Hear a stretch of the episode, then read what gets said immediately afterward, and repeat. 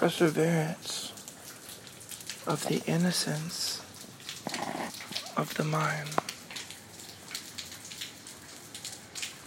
Acknowledgement of the purity of the soul and nourishment to the third eye. The spiritual perception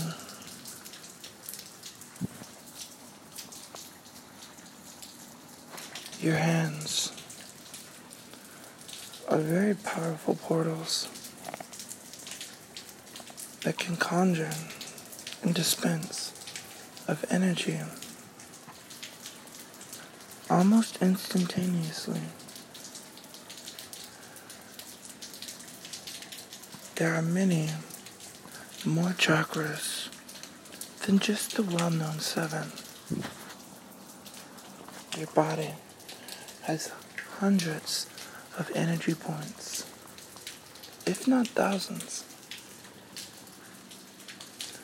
And your body alone is not the only place that your energy points are.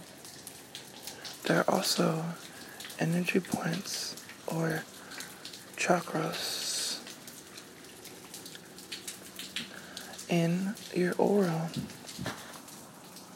and around your auric field. This is why it is important to put yourself in situations that make you comfortable and that you can feel like you can relax. It's not healthy to be tense all the time. Not for your mind, not for your spirit, and definitely not for your body.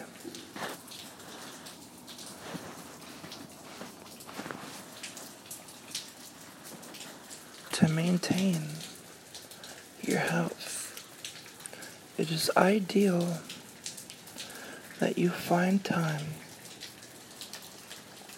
to be able to truly relax and recharge.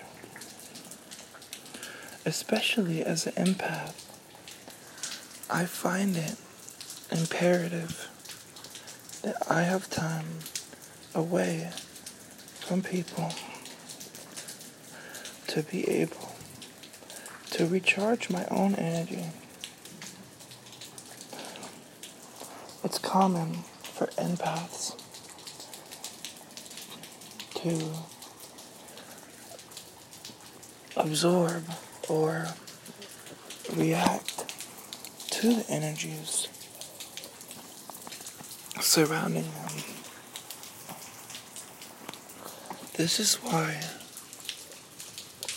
as an empath, I make it a point to surround myself with positive people. Well, in my case specifically, I don't really hang around much people. I'd rather meditate and hang out with my wife and children. Just because there's, it seems like just a lot of drama. If somebody wants drama, I don't want it. I don't want to be a part of that. Should stay away from those dramatic people that stir up negativity in their friend groups.